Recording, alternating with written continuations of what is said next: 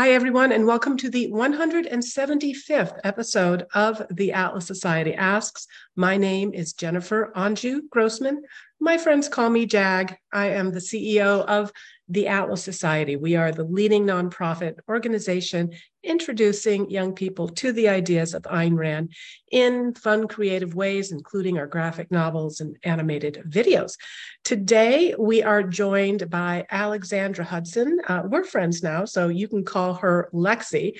Before I even begin to introduce our guest, I want to remind all of you who are watching us on Zoom Instagram, Twitter, Facebook, LinkedIn, YouTube. Go ahead and start typing your questions into the comment streams, and we will get to as many of them as we can. So, uh, our guest today is Alexandra Lexi Hudson, um, and she is the founder and curator of Civic Renaissance, a publication, a newsletter, and community dedicated to ennobling modern public discourse with uh, the wisdom of the past. She earned her master's degree in public policy at the London School of Economics as a Rotary Scholar and was named the 2020 Novak Journalism Fellow. Her new book, The Soul of Civility Timeless Principles to Heal Society and Ourselves, uh, really impressive blurbs and testimonials from Jonathan Haidt, uh, Francis Fukuyama, among others.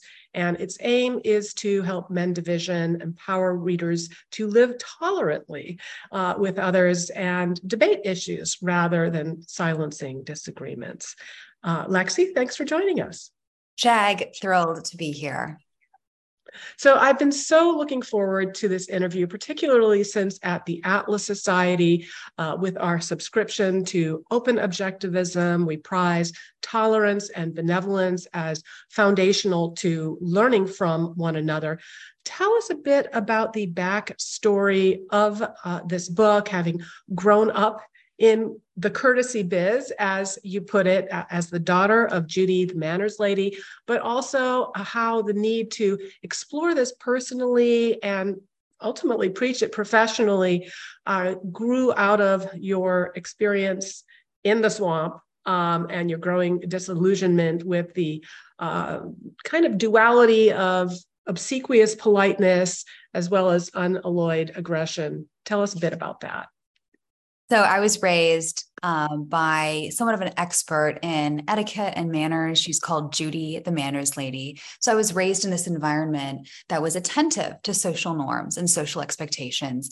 But this um, might not surprise you. Um, it's what originally drew me to the ideas of Ayn Rand, I am constitutionally allergic to authority. Like I hate being told what to do. And I'm just skeptical of, you know, when someone tells me to do something, I want to know why. And I, I, I always hungered for this, the, the answers for the reasons behind our social norms and, and why do we do things the way that we do them? You know, why do we set the table like we do? Why do we um, use forks at all? You know, like, and I, I hungered for these answers. And my mother, you know, more often wanted to just get us down to eat, you know, she just she she would just say, this is just the way we that we that we do things. And, and that that always I was always kind of left with these questions uh, lingering in the back of my head. But for the most part, um, my mother, who, you know, taught us the ways and means of, of courtesy and kindness to others, but who also just models un believable hospitality and generosity and graciousness, uh, tr- the, the soul of true civility, as I conceive it in my book. Um, she promised um, my brothers and I that if we followed the rules of politeness, that they would serve us well in work and in life. And she was right. Uh, for the most part, until I found myself at the United States Department of Education. And there, while I was in government, I saw these two extremes. I saw on one hand, um, aggressive uh, hostility, people who were willing to do and say anything to get ahead. And on the other, on the other hand, I saw people who were polite and polished. And at first, I thought these were my people. They, they, they were educated the ways and means of courtesy and decency, like I was. And I realized that these that these are the people who would um, smile and flatter at me one moment and stab me in the back the next. And that really alarmed me, that perplexed me because growing up, my mother had, had said that um, manners were an outward extension of our inward character. And here I was surrounded by people who were well mannered enough and yet ruthless and cruel.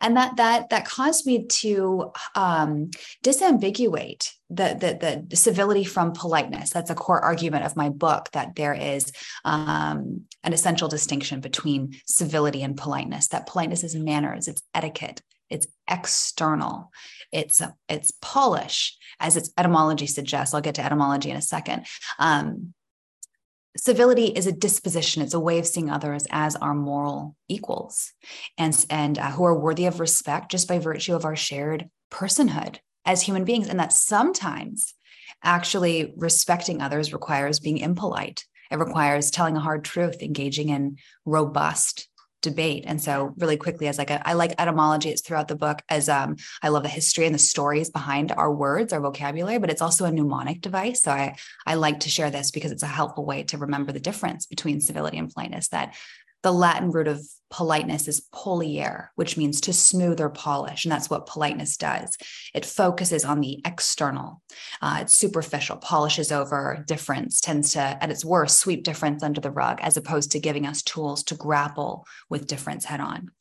The Latin root of um, civility is civitas, all things related to city, citizenship, and the city, uh, and, and, this and um, the citizen in the city. And it's it, that's what civility is. It's the duties and habits befitting a citizen in a free society in the in the civis.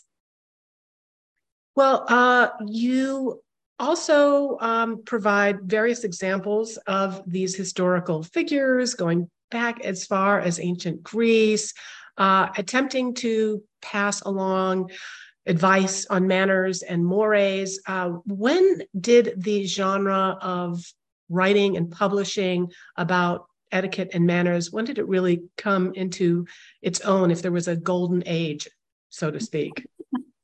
So I, I wrote this book now for a reason because um, my book, The Soul of Civility Timeless Principles to Heal Society and Ourselves, is about the most important question of our day. How do we flourish across deep difference?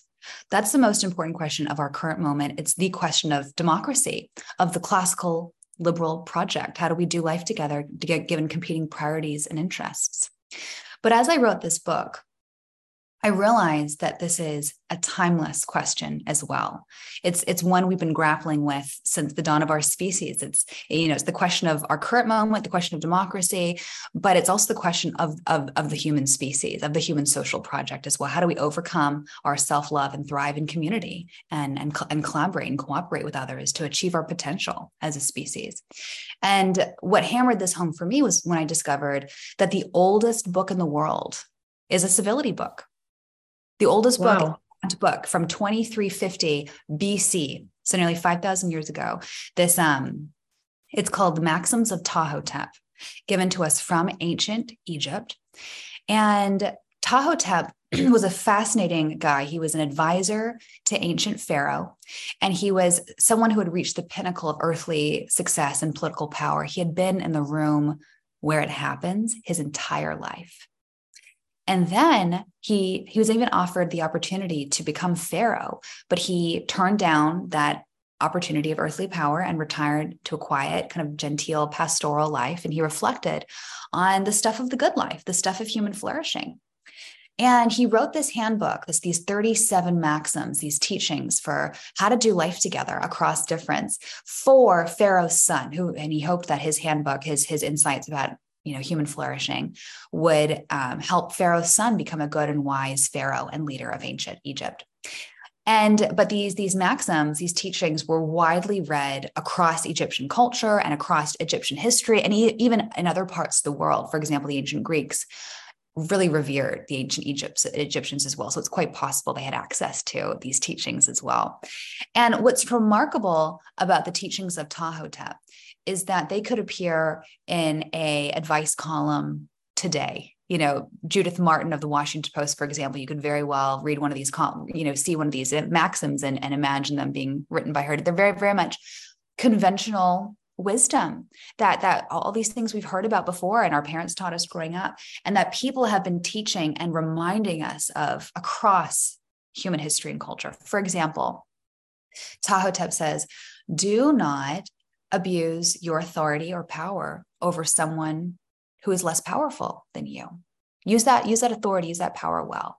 He says, don't gossip, don't slander others. He has three or four distinct teachings condemning slander and gossip. Um, he says, be good to your neighbors and your friends, not just when you need something, but all the time, just because they're people that happened to be around you you know like that we that we owe people owe people uh, a, bare minimum of respect just because they're, they're people and we coexist with them. And what i learned from reading books from like such as tahoe Ptahhotep's and others like that across history and across culture is that thoughtful observers have come to independently the same idea of human nature the human condition and the stuff of the good life independent of one another which i think is really powerful.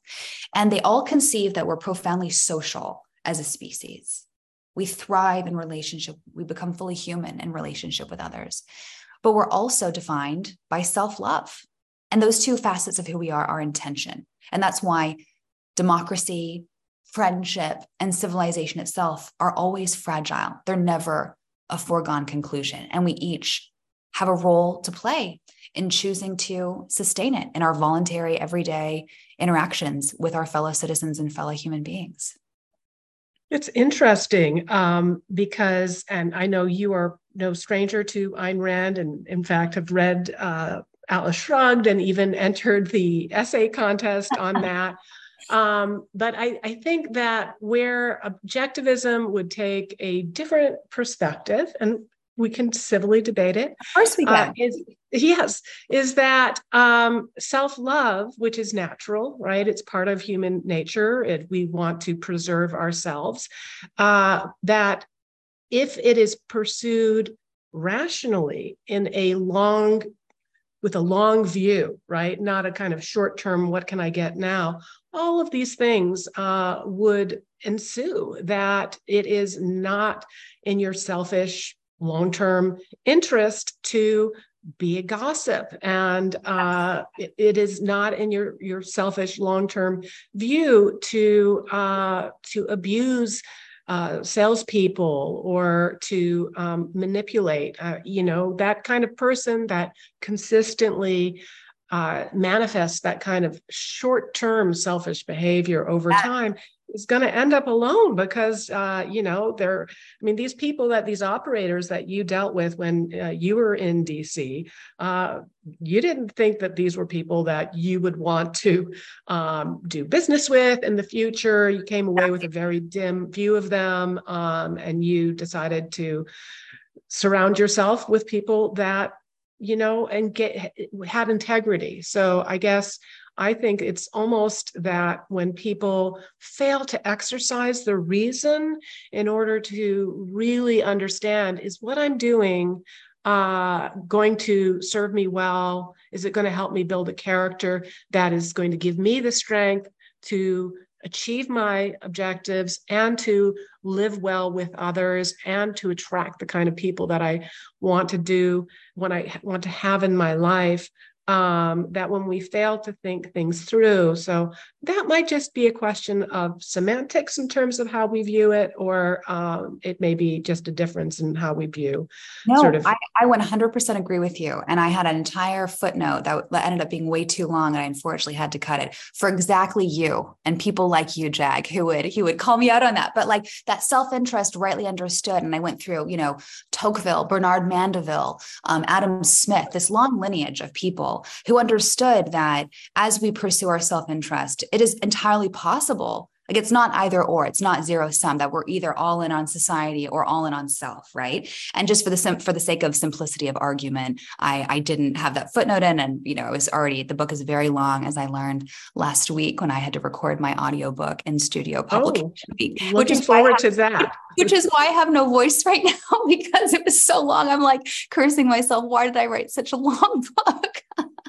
um, but no, I, I completely agree with you, and that's actually the core argument of my my my case for civility that people think that when they are being uncivil they're they're um they're they're winning right? Like we hear that rhetoric a lot today that the stakes are too high. You're owning your you know right. yeah on the libs. that's exactly or, right. right. Or that you know the other side is too bad and the stakes are too high to be decent to the other side And what we don't realize, what people who have that kind of zero sum mentality don't realize is that when they have that mentality, they actually do hurt themselves at a moral level, but also as a societal level, because they're undermining um, our social fabric and our democratic institutions that rely on social trust and basic camaraderie between citizens that allows for our, dem- our dem- democratic institutions to survive and sustain. So it is, I think you said it really well, Jag, that it's short sighted. You know, the people mm-hmm. who who undermine me in government, for example, a colleague one time asked me to uh, help him with a project. I was happy to help. And he, he flattered me that day. He said, Oh, you look radiant. And, and you know, um, I'd really love your help. You know, you're so smart. And I was very happy to help. I didn't realize he he wanted me to actually do the entire project for him and i didn't realize he wanted to sacrifice you to himself. Right that he didn't yeah he, and then he went and then he took all of my work and passed it off uh, as his own entirely without credit without inviting me to the appropriate meeting like i had done all the legwork. And what's the result of that? I'm not going to help him again right? That's right one like, and done. that, that's so it's so obvious that it's like a that was a very short-sighted as opposed to recognizing like we're colleagues like we're going to see each other every day as long as we're both in the building you know like well and yeah and his uh if he was thinking long term he'd be like wow what a powerful ally. She's a hard worker. She got it done. She's you know benevolent. She's willing to work. Better not burn this girl. I want to be you know being able to be doing business with her long term. Uh, mm. sure i could just you know get a quick hit in this meeting pass her work off as my own. But yeah he he he missed the boat. And so in that way i would say that he was acting yes. uh, in a very irrationally um, not in his self-interest in, in the long term creatures that's part of the problem right like we're well we're, i think I, I would disagree with you there too. I would say that we um, we are distinct in that we must use our reason to survive. We are not little, you know, chicks being born or little, you know, uh, calves being born with our instincts right. so we kind of right. know what to do uh, you know we have a choice to exercise our reason or to not exercise our reason yeah. as Ayn Rand used to say uh, you can uh, avoid reality or, in other words avoid being rational but you can't avoid the consequences of being real of, of, of evading reality and it's it's hard i mean you know cultivating your reason, exercising it,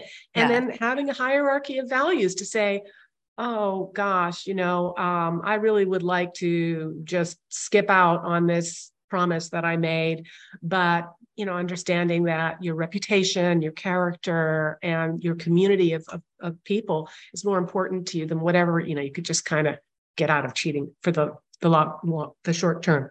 Um, but one you, you did have one really interesting piece of advice that was very aligned with um, objectivism, or at least the way I kind of interpret it. Uh, in your chapter on freedom and democracy, your piece of advice was quote, reclaim the superpower of unoffendability.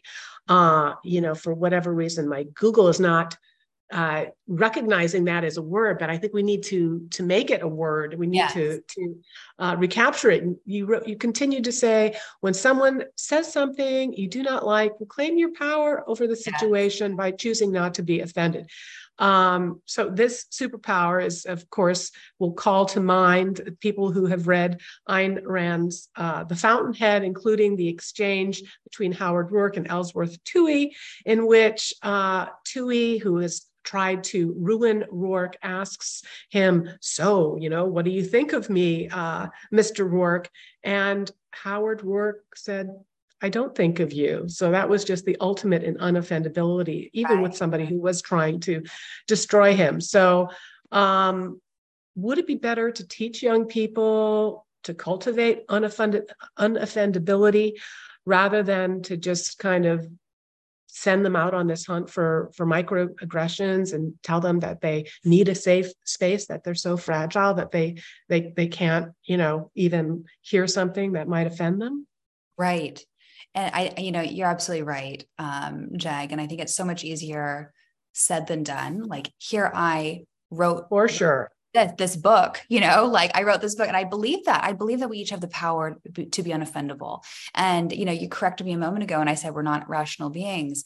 And I said, I, I should have said, we're not always rational beings, you know, like we're absolutely, we're all capable of reason, but we don't always act you know within our own interests and with and, and, exercising our reason to the fullest. And so you know there are oftentimes you know even even this day i can think of a handful of times where it's like you know i got an email and it just rubbed me the wrong way. That was my first impulse. And you know i i, I have the capability to step back and say okay let's reframe let's let's read let's let's tell a different story this is another mm-hmm. idea that i unpack in the book that we're so quick to tell stories of conviction and condemnation right like there, there's something in psychology called the fundamental attribution error where we're much more gracious for our own motivations, like why we do things and why we're late and why, you know, we make excuses for ourselves, but we are ruthless with other people. When someone else is late, they've wasted our time. When we're late, it's like, cause we, you know, we're under the weather and we had a late night last night and we had to get our kids to school. You know, there are a million excuses. And so, um, but the same is true w- when it comes to reclaiming this power of unoffendability,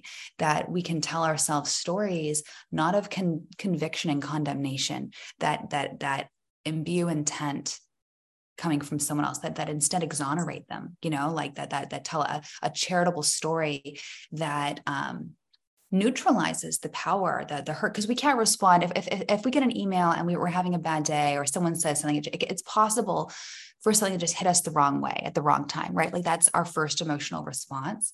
But as human beings you're absolutely right. We're capable of reason. We're capable of will and self-determination to rise above that first impulse and emotional instinct yeah. and say okay like how do i act according to my values and my logic? And mm-hmm. and and what's going to both make me happier and what's going to contribute to peace and peace and prosperity in society. And walking around with a chip on my shoulder choosing to see everyone as out to get me is not going to make me happy. And it's certainly not good for society and social trust either if i'm just like you know like a reactive animal ready to like lash out at every moment. And so here i am saying this and yet that it still happens sometimes. We're like you know something just hits the wrong way and i'm like you know I, and i have to take my own advice. And i don't perfectly do it. Like that's what's vulnerable and i hope that comes through jag in the book that i'm on this journey myself. Like i this is very much you know not me on high having figured it all out. Like it's it's hard like like self-improvement growth like being a rational human being is hard society's hard right like sometimes i'm like why do i even try like let me just take my family off the grid and like don't not see anyone like that's what sometimes it's like that and yeah. but it is but it, it is the good life it is the best life life in, in, in community and it's worth the effort I think some days. Yes, yes, absolutely. Um, no, I, I hear you on that. I, I know, you know, I'm out here in Malibu, LA traffic, people cut you off and what I try to do is I just tell myself a story. You know, that person just got the worst news of his life. His wife is leaving him and he's in tears or he's, you know, rushing to pick up a child that's sick. Makes me happier. And not only do I feel better in the moment, but I'm also ready. You know, I'm I'm I'm ready and I'm clear and I'm in a happy, buoyant frame of mind for whatever it is that I next have to do to be productive and accomplish my uh, objectives.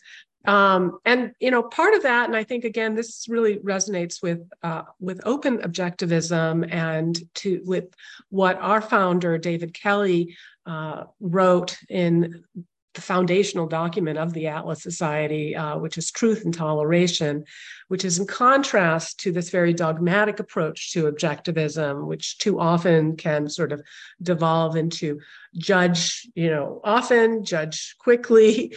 Um, that you know we don't we don't always have all the facts. Making sure that you know we're open to information, as uh, David Kelley says, if we are wrong, uh, we have something to learn. If we're right, uh, we have nothing to fear. So you shared an interesting example in the book about a, uh, a young woman with Down syndrome that you came across in your time working in education, particularly with people with disabilities, where she was called on the carpet um, for, you know, disciplinary hearing because people thought she was being intolerant. It's hard to believe that when we're talking about somebody with such severe um, disabilities. But tell us a little bit about that and what your takeaway was in terms of civility.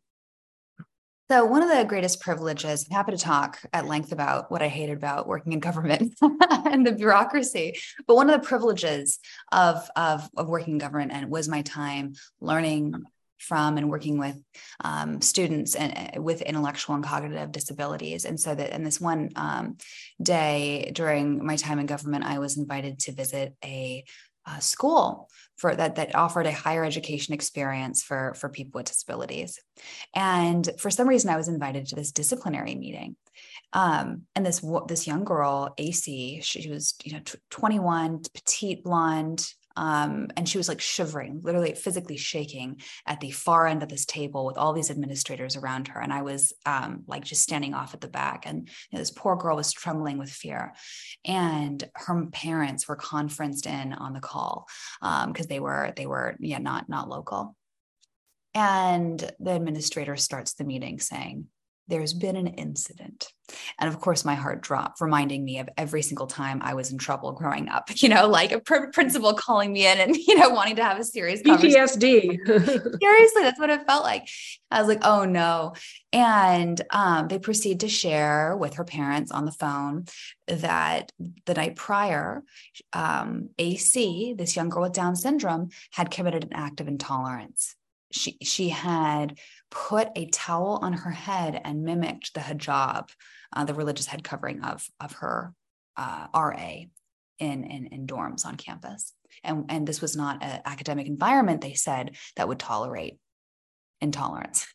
and her mother was like, you know, dumbfounded. Like, but at first, AC like breaks into tears. She's like, Mom, take me home. This is a mistake. Like, I shouldn't have come here. Like, take me home, which just like broke every, I, my heart because it's like, you know, we're just a few weeks into the school year and to have this early setback, you know, that they're being made to feel like a like a criminal when, when mm-hmm. you know, clearly, anyway, I don't want to get too far. So her mom proceeds to tell the administrators, you know, like we grew up in the Midwest and there wasn't a lot of diversity here. And what was what you're interpreting as an act of intolerance was probably more just an act of ebullience and, and, and joyful inhibition at meeting a new friend and being curious, an expression of curiosity and wonder at, at, at novelty. Like she's never seen this before. She doesn't know enough to, you know, to be malicious or intolerant. And, and her mom said, you know, to be quite frank with you, this is probably exacerbating AC's lifelong struggle with accepting her disability. Like she's, you know, she's that her mom shared, you know, we're we we we're a Christian home and we have have taught AC that um, God created her just the way she is, perfect as she is. And, and that's why we wanted her to have this experience in a higher educational institution. Um, and, and, it, and so what, the, what this experience taught me was that it's entirely possible for people to be on the outside looking in and misjudge people's motives, you know, and, and, and bring their own biases to what they're seeing, as opposed to seeing, so like for in this instance, claiming or assuming that a young girl with Down syndrome was having with with was acting out intolerantly as opposed to saying um she just doesn't know you know like that she she doesn't have the the, the wherewithal literally. curious. Yeah. That's right. That's right. Um and conversely as i learned in government it's entirely possible to have all the norms and polish and politeness in the world and be ruthless and cruel. So the story illuminated for me this mismatch between inner and outer, between manners and morals.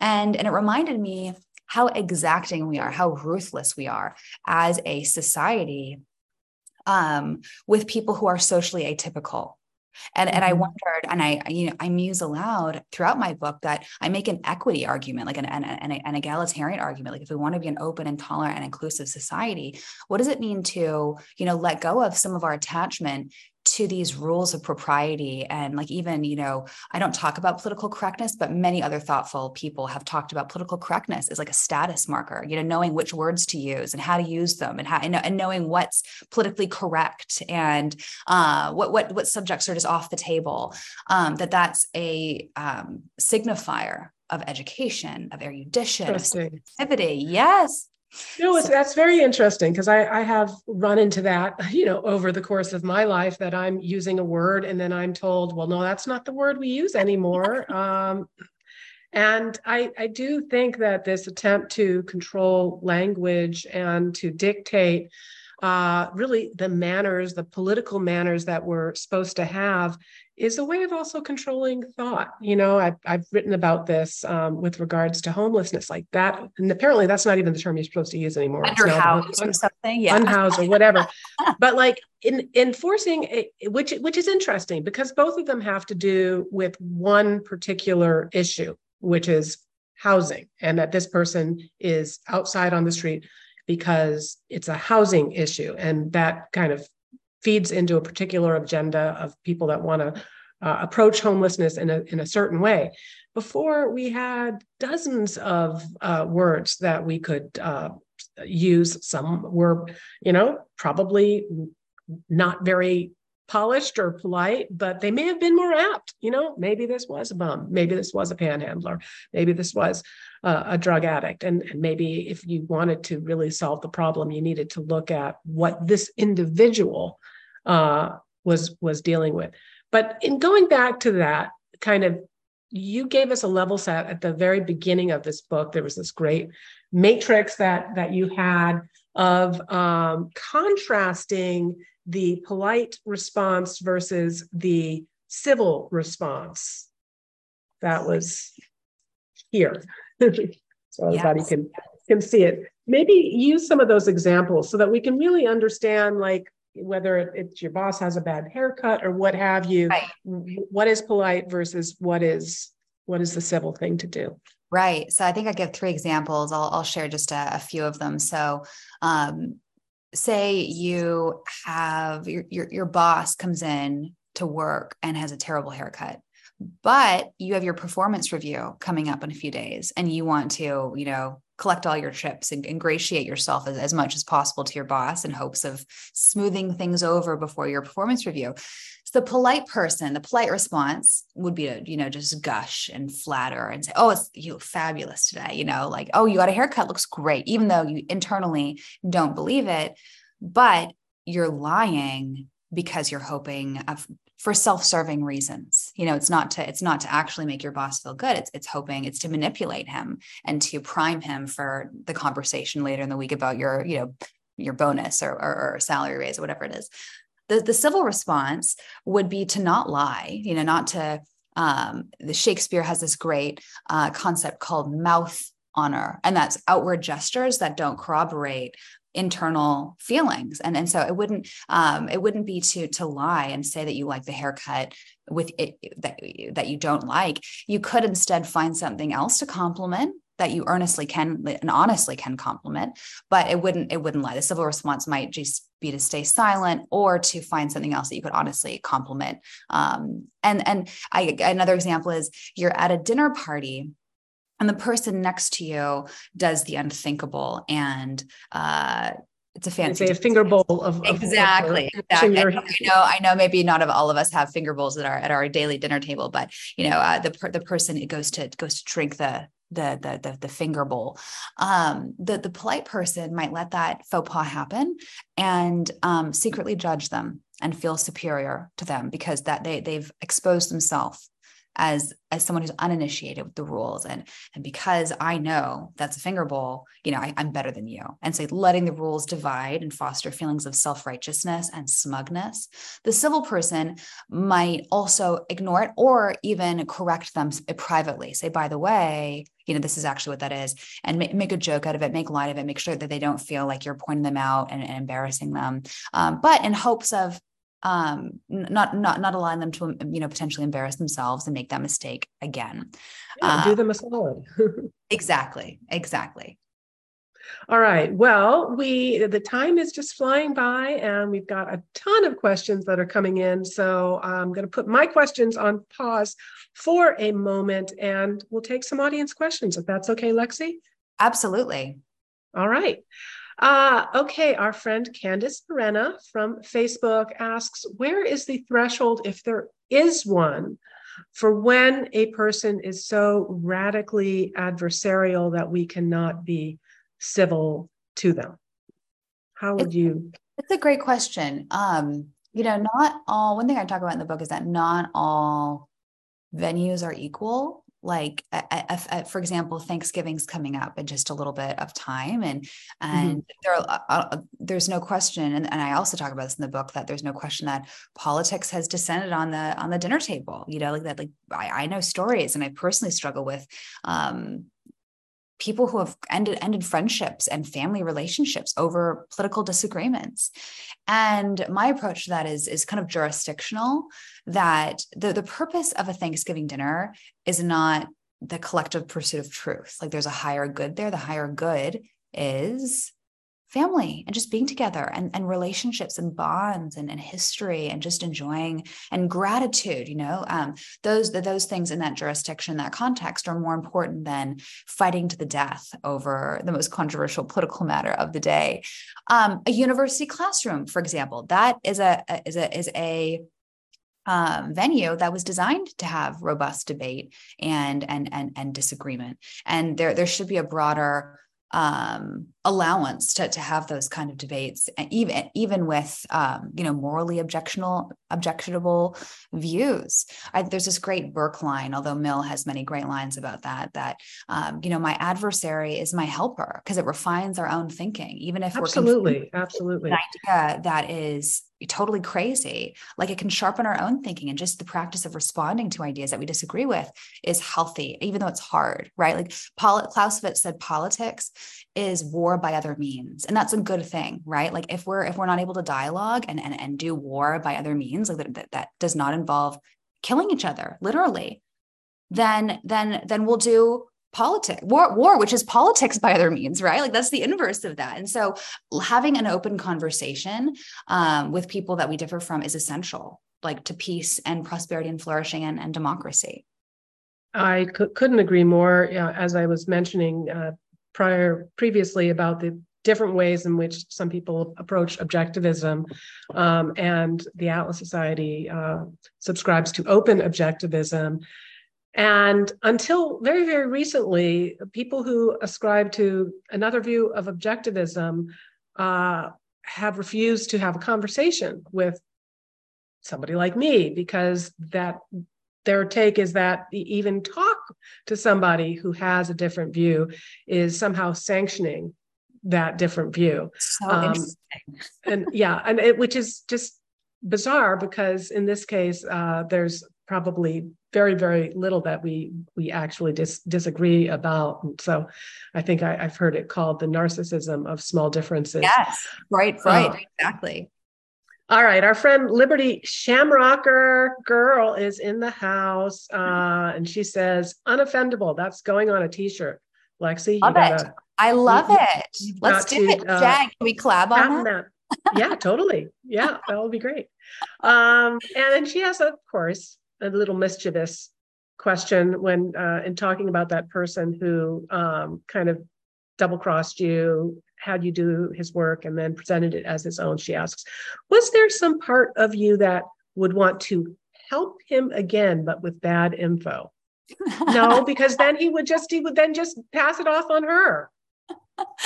Exactly. I know i know. So this is also part of my um, argument that um, just as you know like like we talked about it's it's it's it's self-interest misunderstood to be short-sighted with others and and you know cut corners and and hurt others on the way to to to you know gaining our objectives because um we we hurt ourselves. We we do hurt ourselves when, when we hurt others. We're we're inherently interconnected um, as a as a species. And um, Dr. Martin Luther King Jr. he talked about this. Socrates talked about this before him. That virtue is its own reward, vice is its own punishment.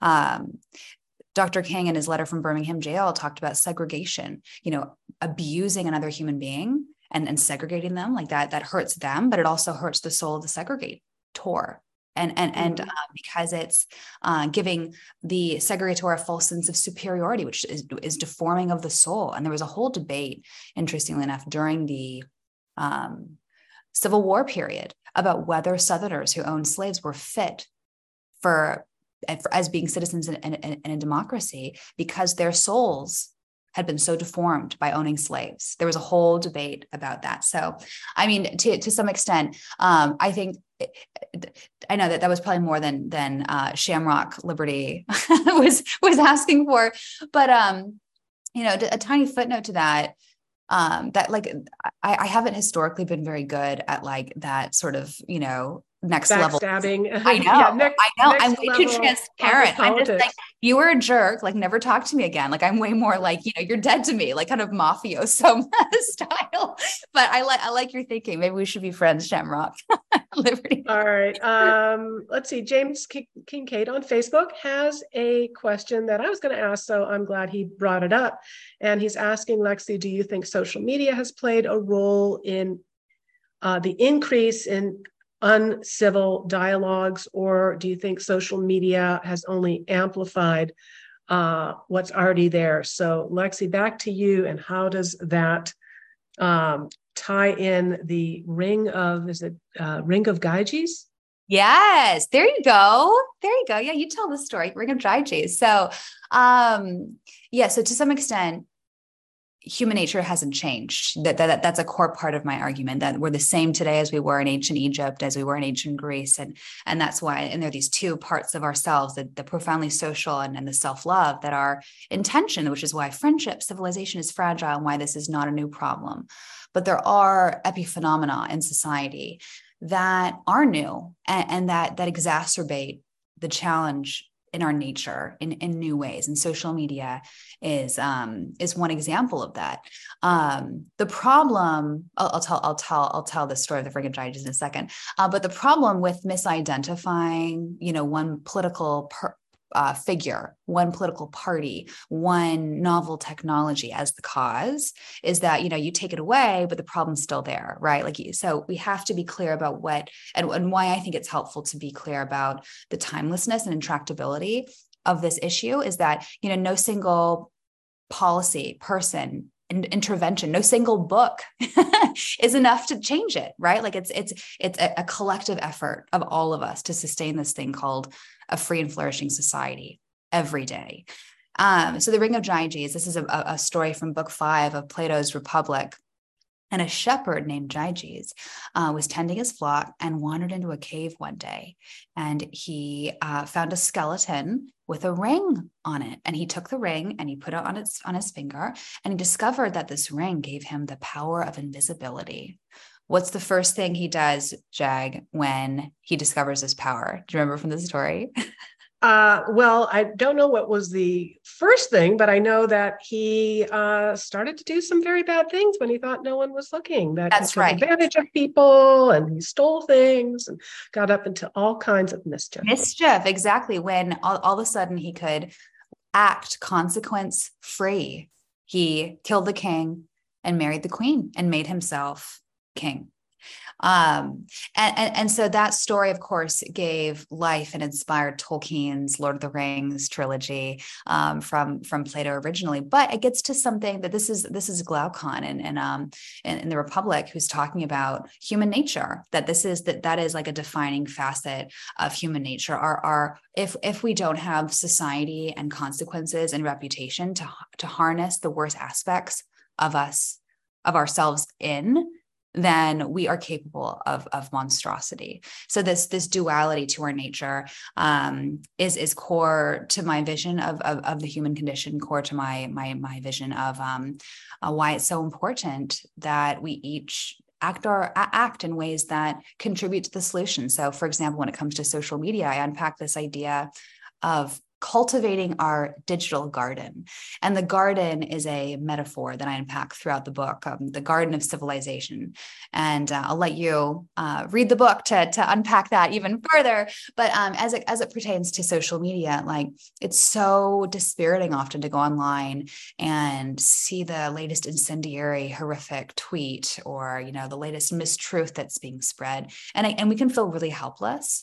Um, but there's a lot more that, that we can do. For example, just not patronizing the incendiary, like not giving in to the indulge to indulge the hate click, you know, not sharing things that might contain misinformation, different things like that.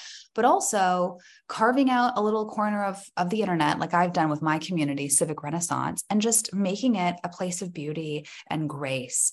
Uh, so I have this newsletter and publication that uh, is dedicated to reviving the wisdom of the past to help us lead better lives. And that's my tiny attempt. It's just a drop in the bucket, but you know, enough drops in the bucket can make change. And so it can be the critical mass, right? That's right. Cultivate your digital garden. So Okay, well, we're going to put the links to the Civic Renaissance on mm-hmm. all of the platforms.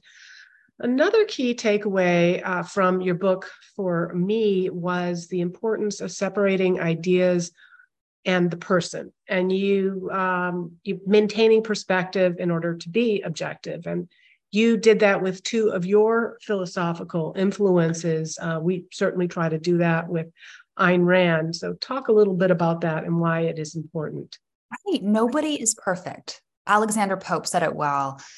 To err is to be human, to forgive is divine, that we are most like the divine, like God, when we are able to forgive. But we live instead of that, um, you know, that, that spirit of grace and forgiveness. We live in this era of strange perfectionism where we expect everyone, past and present, to have never made a mistake. And we're just bound to, we're set up to be disappointed. And we're set up to, you know, reveal ourselves to be hypocrites when we're pointing fingers at others, when we're bound to make mistakes and, and you know, speak out of turn or, you know, do things that we're not proud of, right? In a moment of, of weakness or whatever. Um, so I, I, I explore this idea of unbundling people. And that is taking the part, the mistake, the misdeed um, in light of the whole, which is the irreducible dignity and worth, the personhood of the human being. And, and, and because today we're so quickly to let the part, the mistake, uh, extrapolate that and, and, and let that define the whole, right? And that's why we justify online shaming and cancellation, right? Like we want to destroy people, make sure they're never welcome into polite society again. And, we, and it's not just enough to um, see them reprimanded, like we want them destroyed and fired from their jobs. And um, that is absolutely letting the part you know obscure the whole and, and the whole being again the, the value the personhood um, of, of, another human being. And so unbundling people is again seeing the mistake in light of the irreducible dignity and worth of human beings. And i did that with um, two intellectual influences.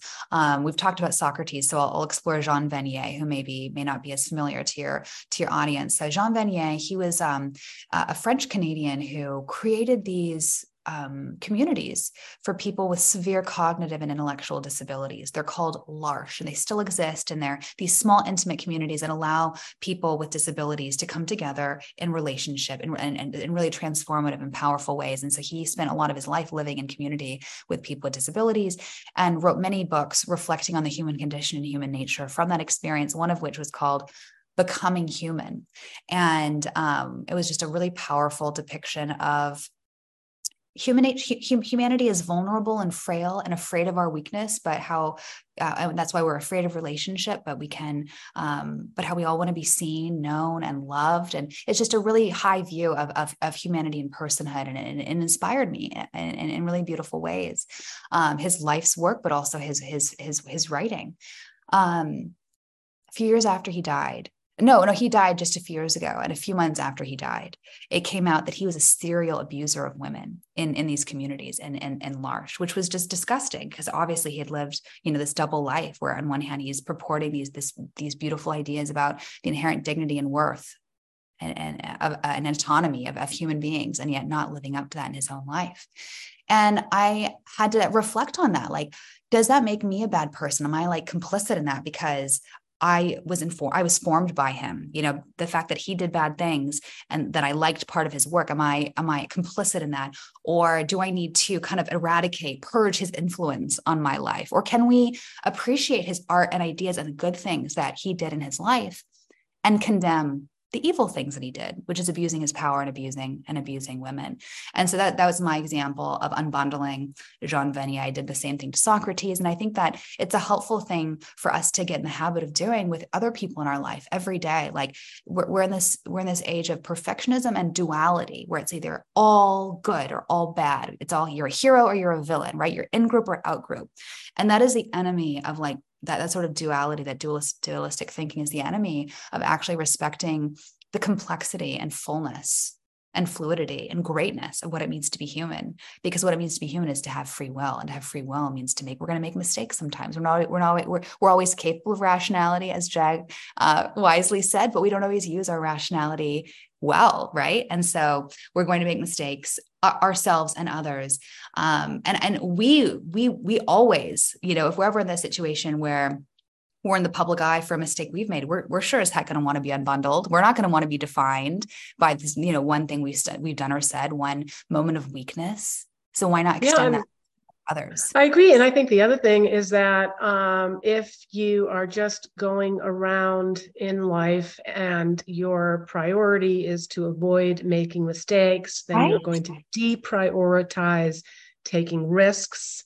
Uh, and if you deprioritize taking risks, then you are going to not learn and you're not going to innovate and you're not going to improve. So I think um, having a bit more tolerance with the mistakes of others, but also with our own mistakes, uh, because that kind of mindset is necessary in order to be able to find new connections and and progress.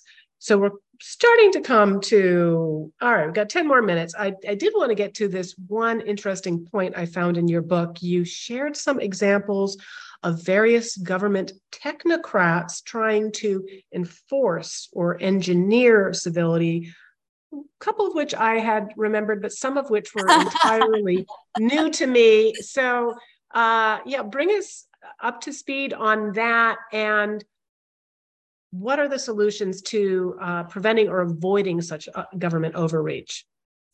So, this is in my chapter on why civility supports our freedom, which is the first half of the chapter, and then our flourishing, which is the second half of the chapter. So, in this uh, in this um, section on why civility, uh, our voluntary decisions to subvert you know our immediate desires for the sake of society and community and, and, and flourishing why it's necessary for a free society and, and a democracy.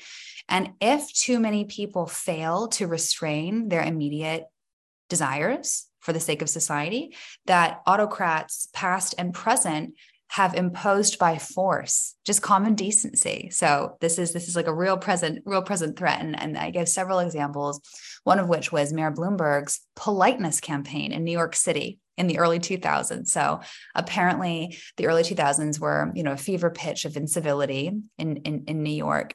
And he just like laid down all of these laws and fines for common indecencies such as you know spitting in the street. Sure that's gross but like you know fined $50 if you spit um, putting your feet on the subway seat next to you so someone couldn't sit down, fined $50.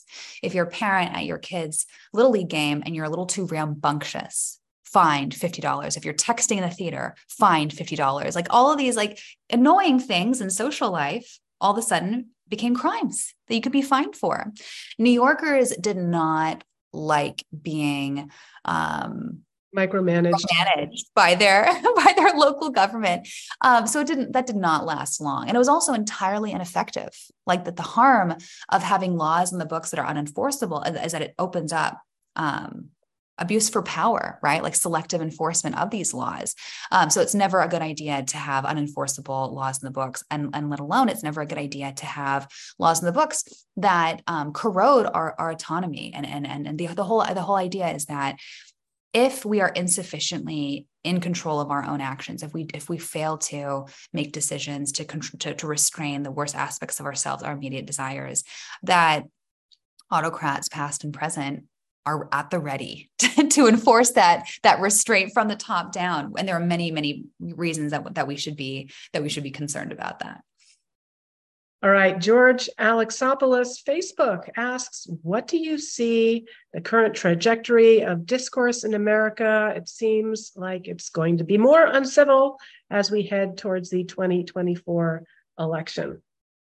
Are you optimistic, maybe pessimistic in the short term, optimistic in, in the long term? Either way, you're doing something about it. I'm trying exactly. I think that my uh, theory of social change is very Randian. It's very individualistic. It's very at the micro level um, that we can't change the world and it's very stoic as well. I kind of borrow from the stoics here that we can't change the world but we can change ourselves. And that if enough of us choose to change ourselves that that we can change the world. So after a very divided time in government for me i um, moved to washington d.c i moved from washington d.c to indianapolis where i currently live with my family. And one of my first friends here she um, came up to me one day and said hi i'm joanna. Would you like to porch with us. And I had never heard the word porching used as a verb before. So we went to her home that day and I realized her porch is her, is this is where she's staging this sort of quiet rebellion, this quiet revolution against atomize, atomization and then the division and loneliness uh, in our world today. And she had curated a shared space across race, across geography, across political divide, just to be in the same space, not to have a debate about our difference, just to be friends. And um, that is her mission field like that's where that's where she's trying to heal the world just from her front porch and what i learned from her is that you don't need a front porch to do that. You know, it can be a stoop, it can be a coffee shop, it can be, it's just about using what you have and and and and how you live your life. Um, welcoming the stranger, making the stranger a friend, the outsider and insider. I learned that from her, I learned that from my mother, and that we can be a part of the solution too. I learned from government firsthand that there is not a lot of hope there. I don't have a lot of faith in our public leaders right now. and I agree that it's going to get worse unless we do something as citizens. That's what's beautiful about democracy. It is a citizen, the citizen is prior to the state, also a very Randian idea. And that we elect who's in office, you know, like that, that we can make decisions that, that and, enough of us, collective action, as you were saying, that enough of us choosing to make decisions that are aligned with our values, you know, rewarding virtue in public life and punishing vice, punishing malicious behavior, punishing cruelty, abuse of power, that that is how our system of government was designed to function. Um, yeah, it's interesting. I think, you know, you talk about some of the timeless qualities of human nature. I think there is also uh, timeless qualities of human nature when in power um, and uh, when they are in a position to uh, foist their control over other people, and that it is constantly one in which there is a seemingly um, irresistible urge to tell other people what to do. And I think uh, just as you mentioned with, um, you know, our ability by uh, doing our our part to model the kind of society in which we want to live in, model the kind of behavior that, that we'd like to see in others, um, can help to prevent the imposition of uh, mores of by petty bureaucratic tyrants. I think uh, the the other aspect of that is, kind of um, for those who are seeking to again in control speech, seeking to control what people can say. Uh, they may not like it if people say nasty things, but you know I, I think just it is almost inevitable that the more you try to control um, that people are going to react to it, that there is is going to be um, a, a, backlash against it, which unfortunately I think you know leads to even more kind of um, hostile and uh, inflammatory speech. So I think uh, a, a, lighter governing touch on all of these things, whether it's speech or mores, is, is more likely to um, foster an environment in which people are able to take responsibility for themselves and uh, and not feel that they are trying to push back against an overweening state. Um, Alexandra, we're at the top of the hour. Any any other items from the book, the important points that you wanted to cover that we didn't get to in closing? Yeah, one idea that I unpacked that's from the second half of that chapter. The, the freedom was the first half, flourishing is the second. That I think is is a Randian idea that would resonate with uh, with your audience and that Ayn Rand would appreciate is that, um, there's a sociologist called Ernst Gellner, and he wrote this. Um, a book called The Conditions of Liberty. And he explored this question, you know, why in the aftermath of totalitarianism, um, after the Iron Curtain fell in Eastern Europe, why was it that Western attempts to just airdrop institutions of a free society, um, elections, democracy, um, you know, um, civil society. Wh- why did all those fail?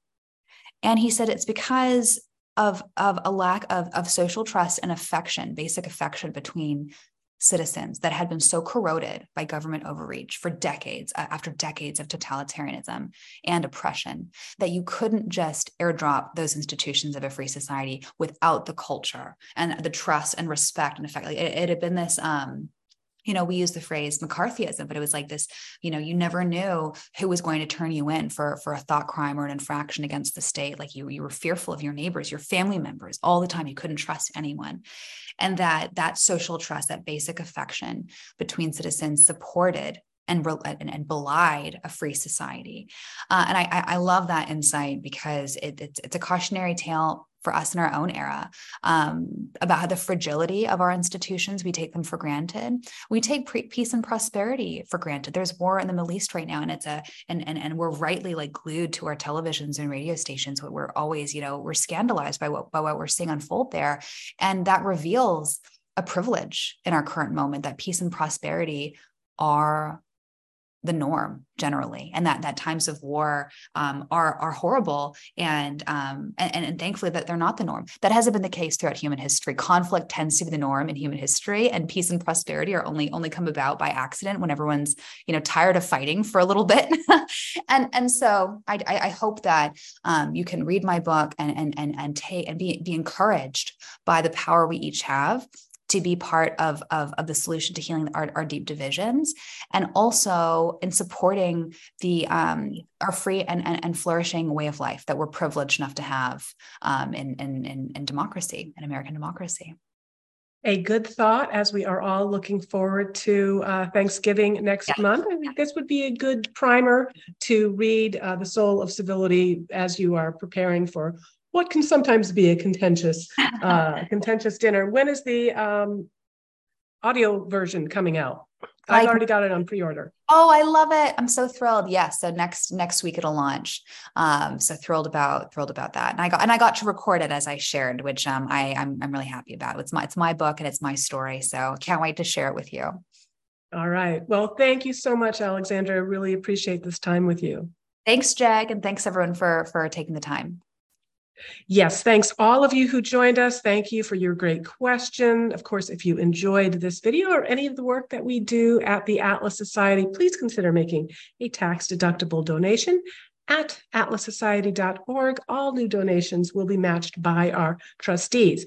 Now, be sure to sign up on our website for tomorrow's Atlas Society Book Club, where we continue our exploration of the Fountainhead to celebrate the novel's 80th anniversary. And then, of course, next week, um, make sure that you join us when none other than Kevin Sorbo uh, is going to be with us and we'll talk about uh, his new movie, The Miracle of East Texas, on the next episode of The Atlas Society Asks. See you then.